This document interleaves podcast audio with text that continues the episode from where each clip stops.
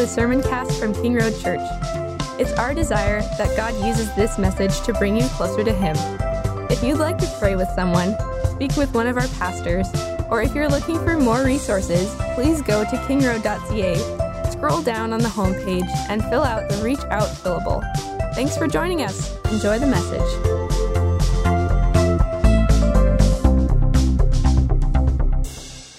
We're going to be in Matthew chapter 10 this morning.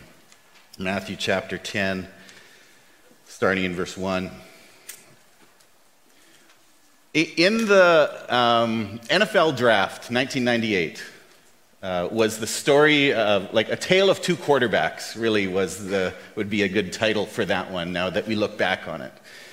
So going into the going into the draft, there were two very highly coveted quarterbacks available and people were teams were trading trying to get into the top two positions to get one of these guys because both were like blue chip guaranteed success with these guys. So it was thought at least. So the first pick went to the indianapolis colts a guy by the name of peyton manning. Peyton manning uh, lived up to the hype. He, he went on to become uh, you know, the career passing leader, touchdown leader at one point. I think Drew Brees and maybe even Aaron Rodgers have passed him now. Anyway, um, but, Drew, but Peyton Manning went on for a Hall of Fame career, two Super Bowls, MVP, all those great things. Ambassador for the game, a character guy. Everybody loves Peyton Manning. So he, he lived up to it. The second pick, yeah, not so much. A guy by the name of Ryan Leaf. If you're a football fan and as old as me, you might remember that name, Ryan Leaf. Ryan Leaf was just as highly coveted as Peyton Manning coming out of college. Gets drafted number two by the San Diego Chargers. At his first press conference, he yawns during the press conference. During the training camp, uh, had a bad attitude through the first season. Uh, his teammates went to the owner of the team and said, We can't handle this guy. He went on to just be, to become the, uh, the, if you look up draft busts, the picture of Ryan Leaf should be there. His career lasted only four years. And only, he spent uh, uh, two seasons with the Chargers, went on to a couple more teams who ended up cutting him. Then he ended up getting in trouble with the law, drug addictions, ends up in jail. Peyton Manning answered the call and lived it out, lived up to it. Ryan Leaf didn't live up to the call. So when we look at Matthew today, chapter 10, um, and this whole chapter, chapter 10, verse, verse 1, all the way through chapter 11, verse 1, is about Jesus calling his apostles. And he calls these apostles to go and minister. And in, in, this passage, over the next few weeks, we're going to be seeing his instructions that he gives to the apostles as he sends them out on basically what amounts to a short term missions trip. He gives them instructions and he also gives them warnings as a part of this. But he was calling them, calling them to go out and telling them how to live that out. So, the big idea for the message t- today is answering the call of Christ means living out the call of Christ.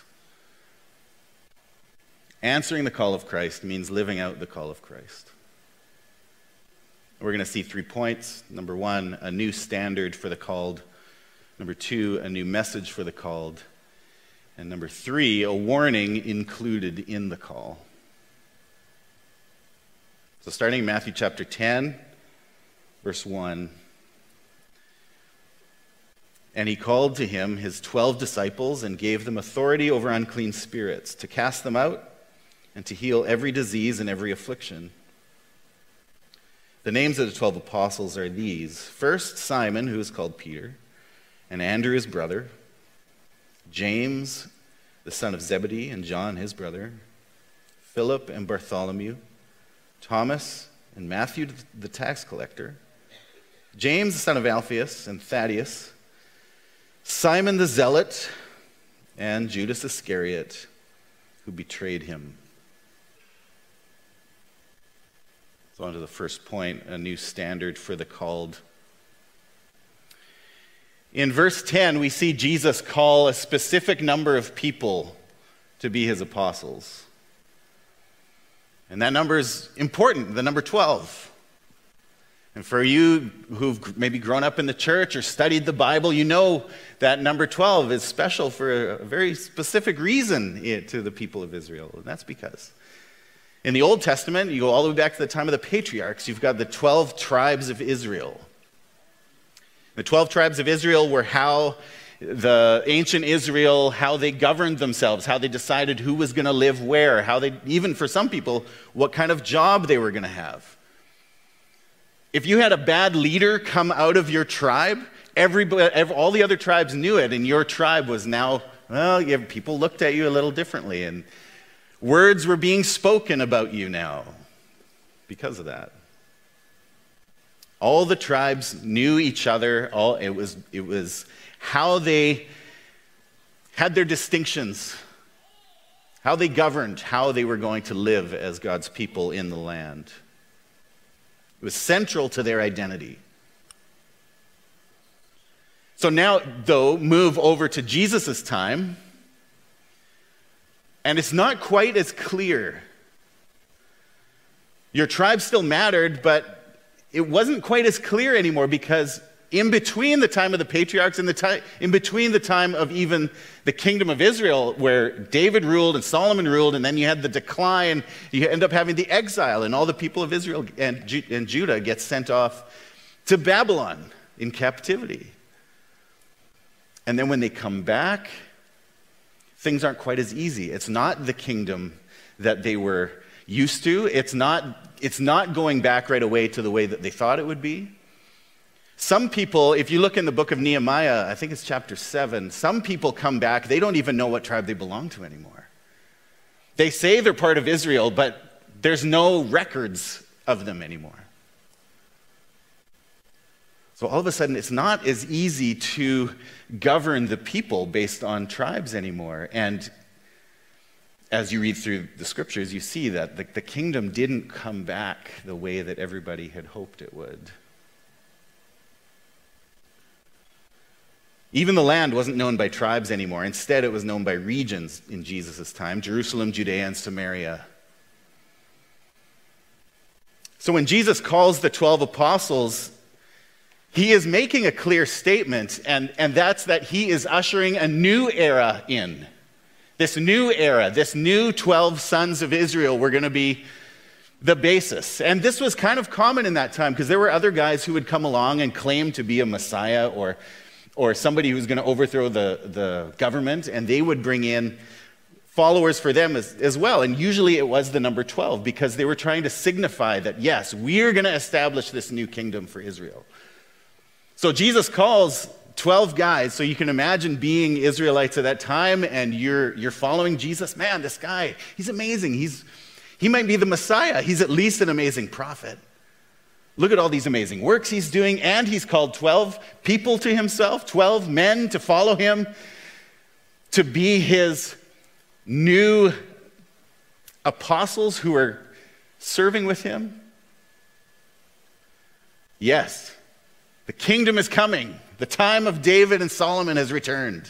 Surely this is it. But not quite, right?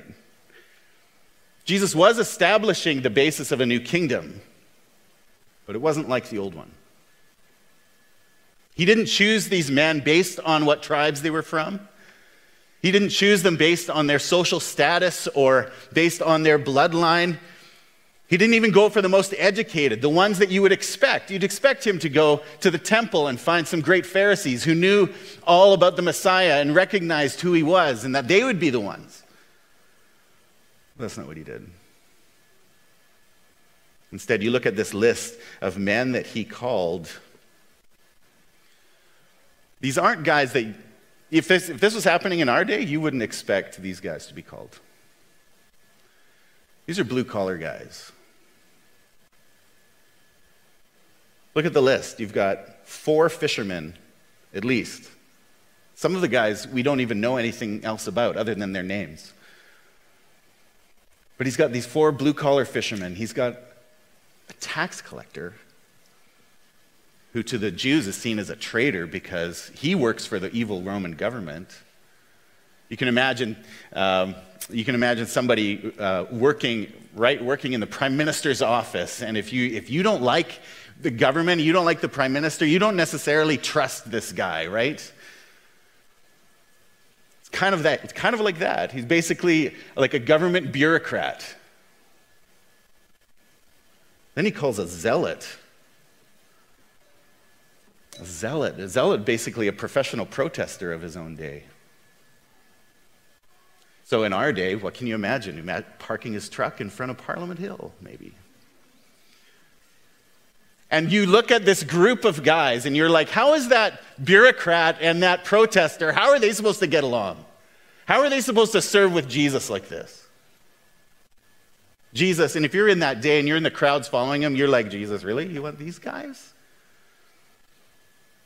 These uneducated, foolish men? And Jesus says, Yes, these are my guys. Jesus does want guys like this. He still does. Jesus doesn't just go after the popular or the rich or the famous or the ones who have, have come from you know, long lines of success or long lines of wealth. That is not who he goes for. Look at 1 Corinthians chapter 1, verses 20 and 21. The Apostle Paul writes this. He's talking about the kind of people that are following Jesus, the kind of people that Jesus is calling. Where is the one who is wise? Where is the scribe? Where is the debater of this age? So back then it was, it was um, popular to, in, these, in these cities, you would have these debates that would happen in the town center. And crowds would come, and you'd get these famous guys who would debate things. Has not God made foolish the wisdom of the world?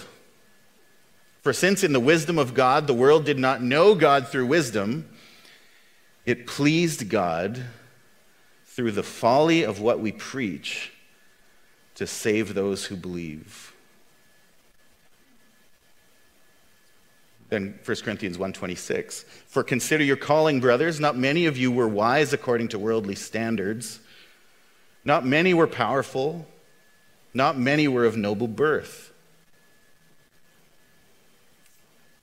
and then a little further down the passage in verse 30, Paul writes, And because of him you are in Christ Jesus, who became to us wisdom from God, righteousness and sanctification and redemption, so that as it is written, let the one who boasts boast in the Lord.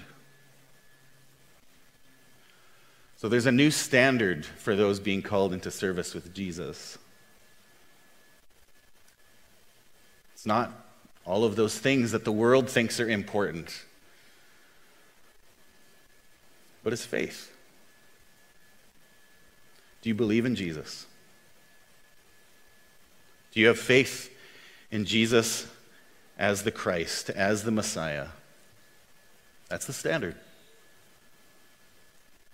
Not bloodline, not political allegiance, not your past, not on outward appearances, not on education.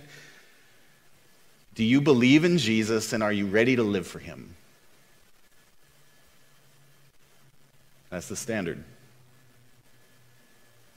Not all those other things. I've actually even heard people in this church say, well, you know, I'm, not, I'm just not educated enough to be involved in this ministry or that ministry. And I know there's a lot of people that didn't even finish high school in our church. But that's not a standard to go by to determine if you're going to serve Jesus in his church. Or if you're going to be a part of missions and going out and reaching others with the gospel. That is not a factor. What's the factor? Do you love Jesus? And are you ready to go and tell others about him and live for him? Don't allow past doubts about yourself or your education or even language barriers to stop you from taking part in ministry or the ministries that we do here in our church. Who knows what God will do in and through you? Look at the Apostle Paul. Would he have thought that God would work in and through him as a Christian when he was out arresting and having Christians jailed and murdered? Goodness, if he can work through a guy like that, if he can work through these misfits that Jesus chose to be his apostles, if he chose to, if he can work through foolish guys like that, he can work through you.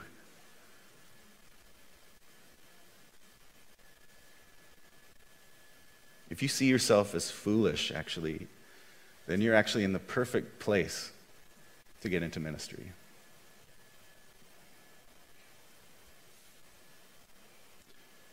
Let's go on to the next point a new message for the called.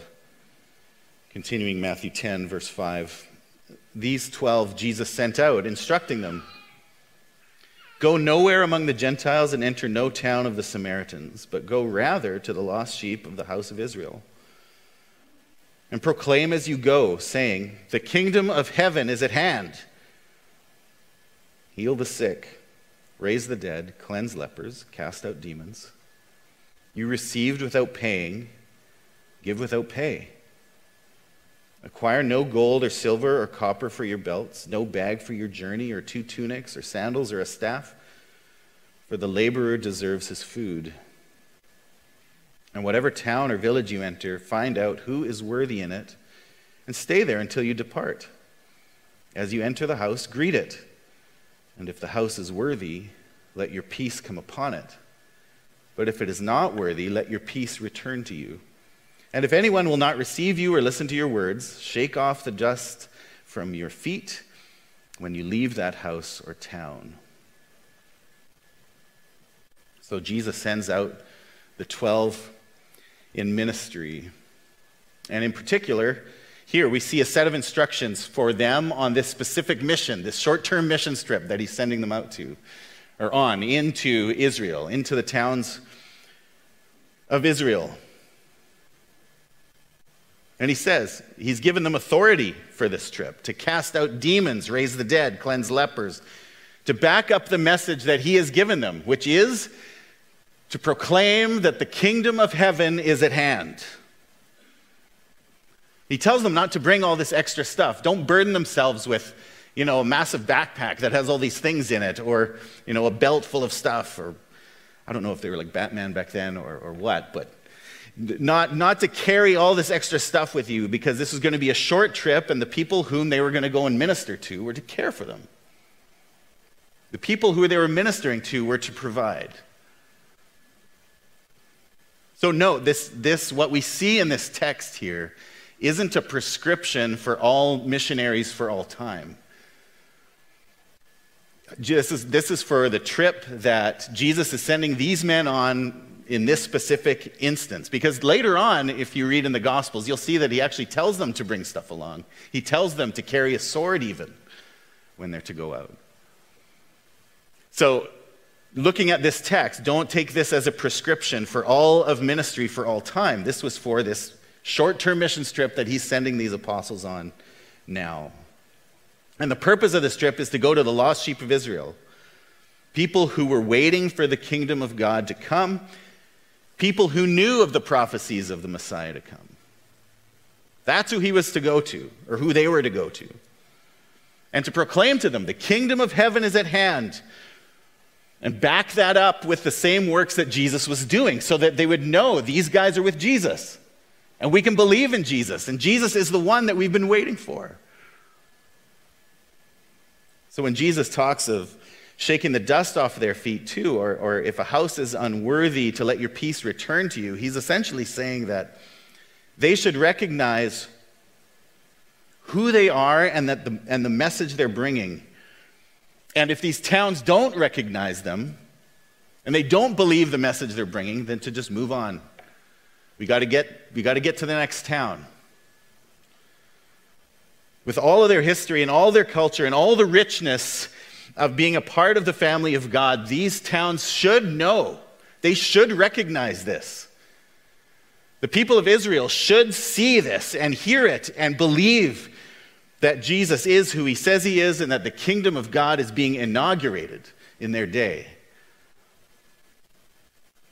But if they don't, if these towns don't, then the apostles are to shake the dust off their feet. Don't worry about it.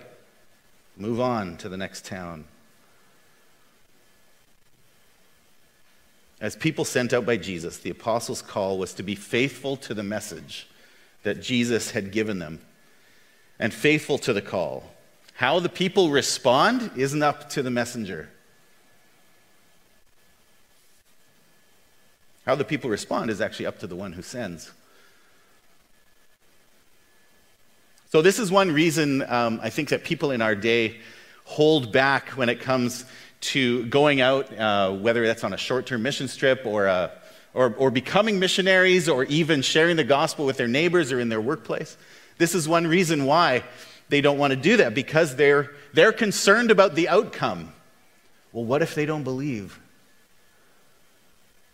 What if they don't respond the way that I want them to? What, what if they reject me? What if this what if I share the gospel with them and they don't want to be fr- my friend anymore because I've shared the gospel with them, or they don't even want to work with me anymore? What if, I, what if I'm explicit about what I believe in sharing it at my workplace and I lose my job because of it? So, the same thing that Jesus said to his apostles here shake the dust off and move on. The response of people isn't up to us. Now, that doesn't mean we go and we just bash them over the head with a Bible, but we go, we go to them in, with the truth in love. We go to them in the grace of Christ, in the peace of Christ. Yes, we try to befriend them. Yes, we, we don't look to sever relationships, but we go with the message of the gospel and and we share that in grace and love, and we, we leave the outcome, their response, whether they believe or not, we leave that to God. We leave that to the Holy Spirit to be working on their hearts. So, yes, we present the gospel in a truthful, winsome way, in a way that is sensitive, in a, in a way that understands where that person is coming from. We go, right? The way the Apostle Paul, if you think uh, in the book of Acts, where he goes to Mars Hill, it's called, or the, the Areopagus, and he's speaking to all of the people there. He looks around and he sees all these statues to these different gods. And there's one statue that says, to the unknown God, because the Greeks, they're just trying to cover their bases. Says, listen, you believe in this unknown God? I'm here to tell you exactly who that is. And his name's Jesus. So he comes to them in a way that they understand. So this is important in terms of sharing the gospel. But he doesn't shy away from the truth of it either. And he shares with them exactly who Jesus is and who the one true and living God is. And he leaves the results up to the Holy Spirit. The Holy Spirit is the one who turns hearts of stone to hearts of flesh. The Holy Spirit is the one who changes people. The Holy Spirit is the one who opens people's ears and eyes and hearts to understanding who Christ is, and the Holy Spirit is the one who brings about the change. Not us. We're simply tools. So if someone ever calls you a tool, say, Yeah, I know.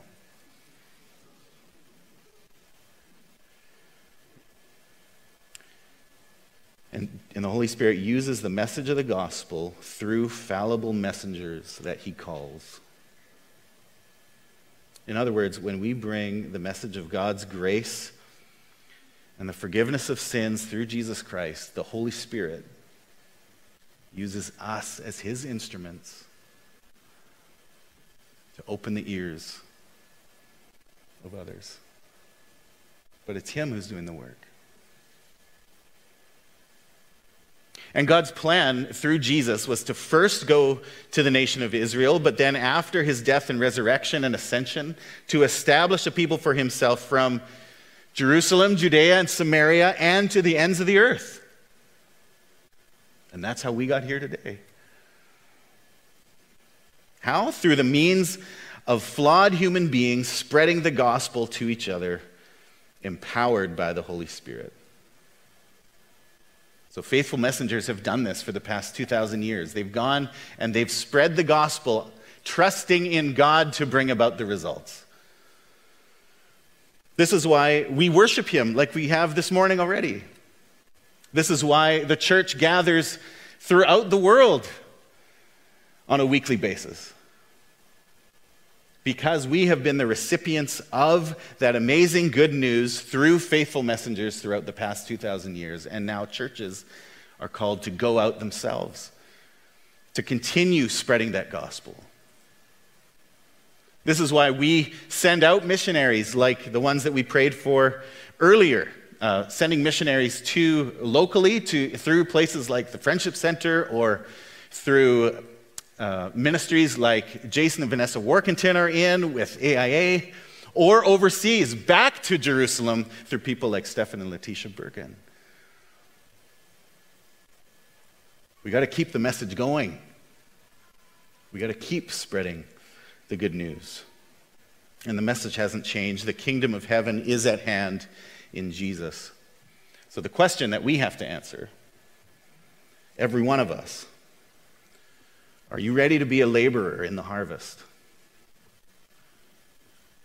Are you ready to be a laborer in the harvest? Are you ready to go out with this good news?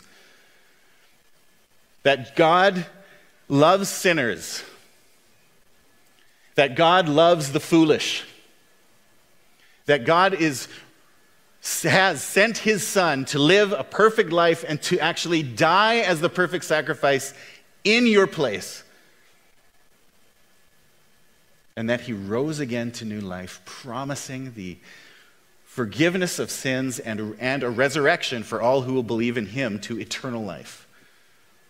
In a new heavens and a new earth where there will be no more pain, no more suffering, no more tears, no more death no more destruction, no more war, no more mental illness, no more suicide.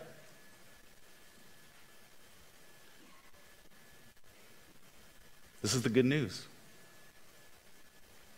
The kingdom of, of heaven is at hand in Jesus, and in him,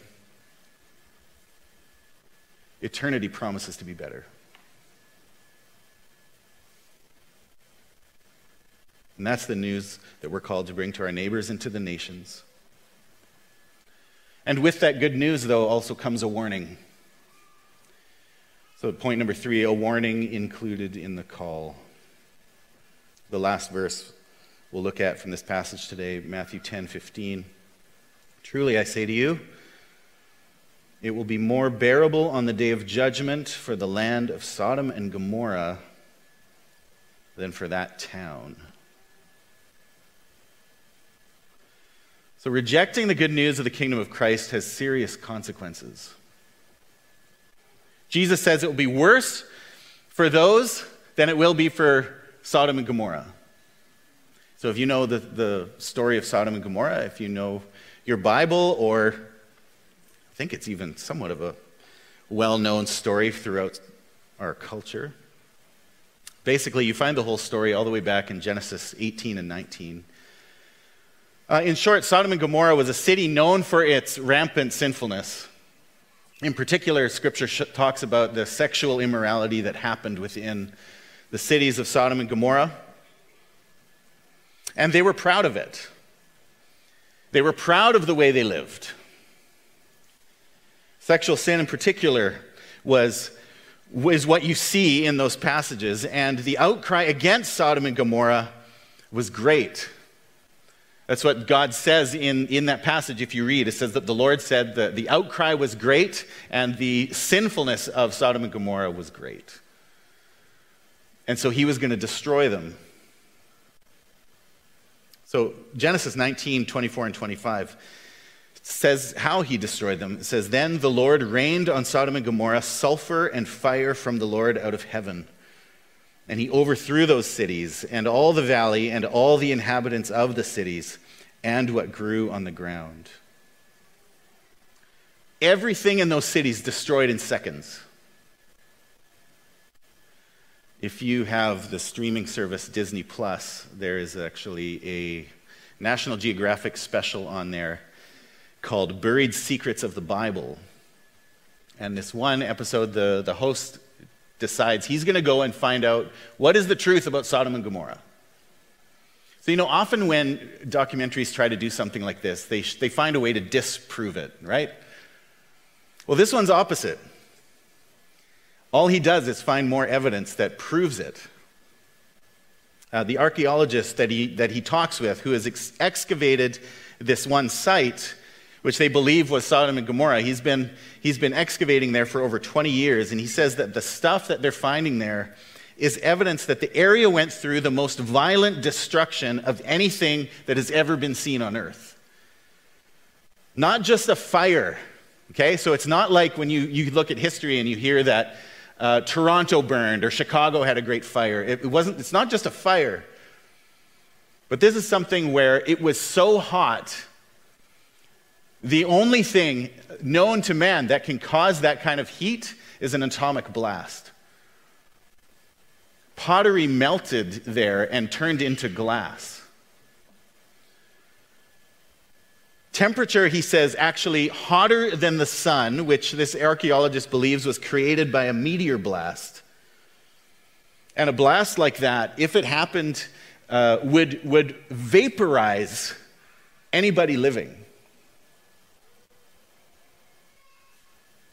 This is the evidence that they have at the site that they believe is Sodom and Gomorrah.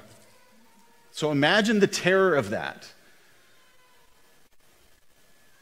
And as bad as that sounds, Jesus says it will be worse for those who reject him. Guys, listen, God, when it comes to judgment, God's for real. Hell is real. But if you look at the world and you look at the rampant sinfulness that's going on in our world, you can also see that God is gracious and patient and long suffering as he calls us out, or he calls us to go out and spread his message of good news through Jesus Christ. Through the book of Acts, we see thousands of people that turn from their sin and believe in Jesus. Even people who likely rejected the message that the apostles brought to them on this trip. Because if you think of Peter's sermon in the book of Acts, Acts chapter 2, 3,000 people that day become Christians just from that one sermon and the outpouring of the Holy Spirit going out. And then that message continued, right? Out through Jerusalem, Judea, Samaria, and to the ends of the earth.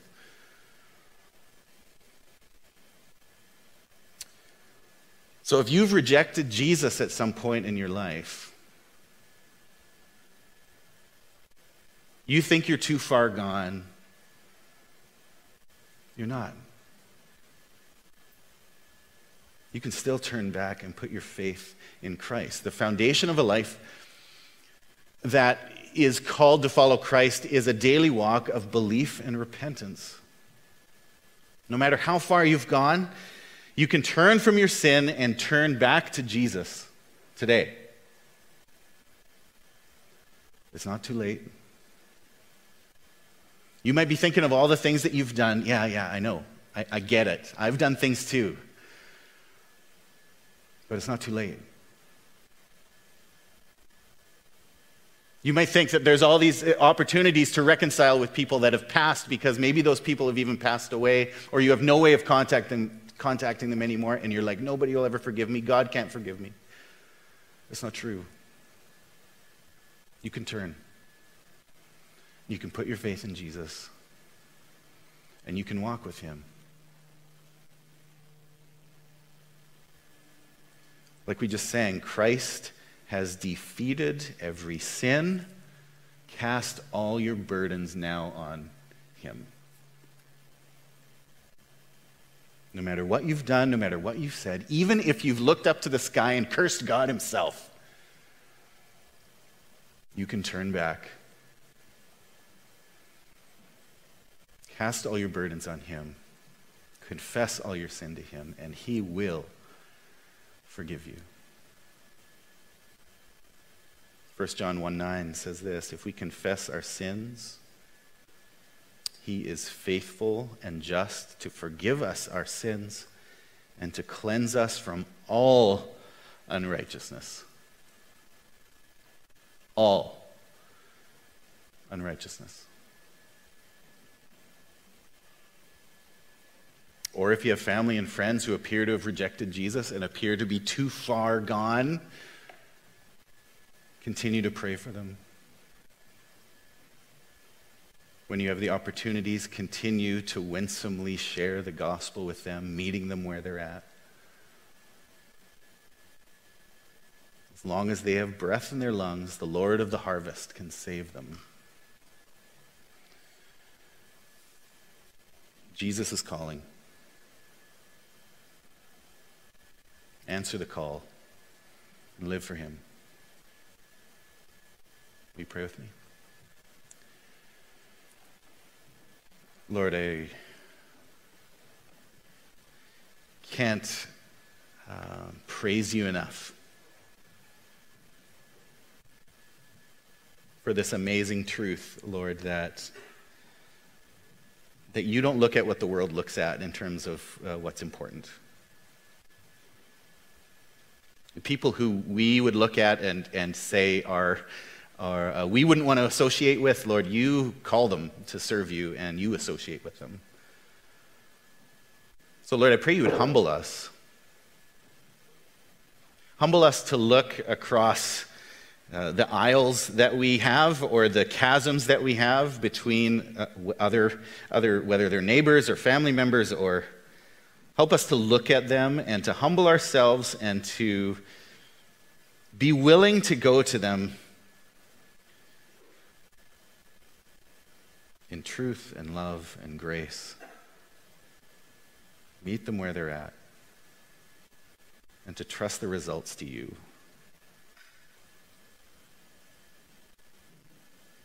And Lord, for those of us who are wandering away from you and are maybe far from you, I pray by your Spirit that you would work on their hearts this morning, that you would soften their hearts to you.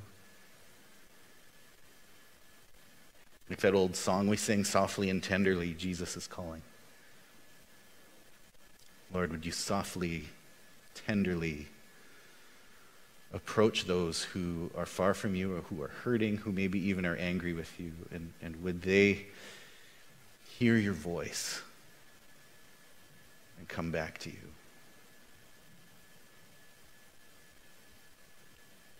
So, Lord, we trust you. We trust you with our church. We trust you with all of our evangelistic efforts. We trust you with our very lives and our, our own daily walk. Lord, would you, by your Spirit, convict us of our sins and lead us to continued belief and repentance daily? As we go to your table, Lord, I thank you that you sent your Son for us. Father, that you didn't look at humanity and think that they've sinned and they're too far gone, but you decided not to cast us off. You decided not to let sin overcome your plan. But you sent your son.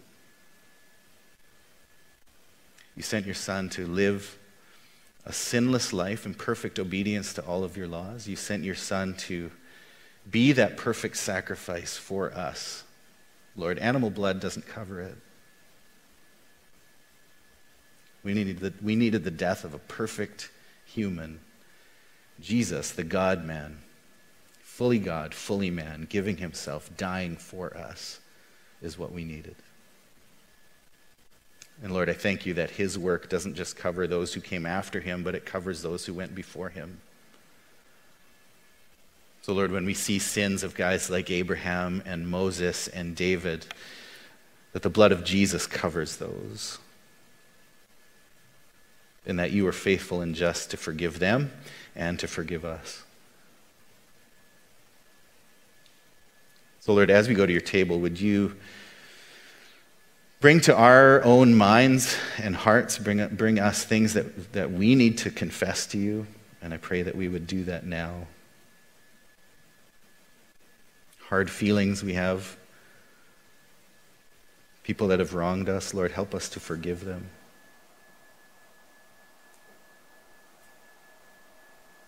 And may we go to the table together as a family, as the family of God, those who love you and have put their faith in you, Lord Jesus. Help, help this to be a celebration of who you are and all you've done. So, Lord, bless us as we come to your table and as we sing more songs and conclude the service. In your name, Jesus, amen.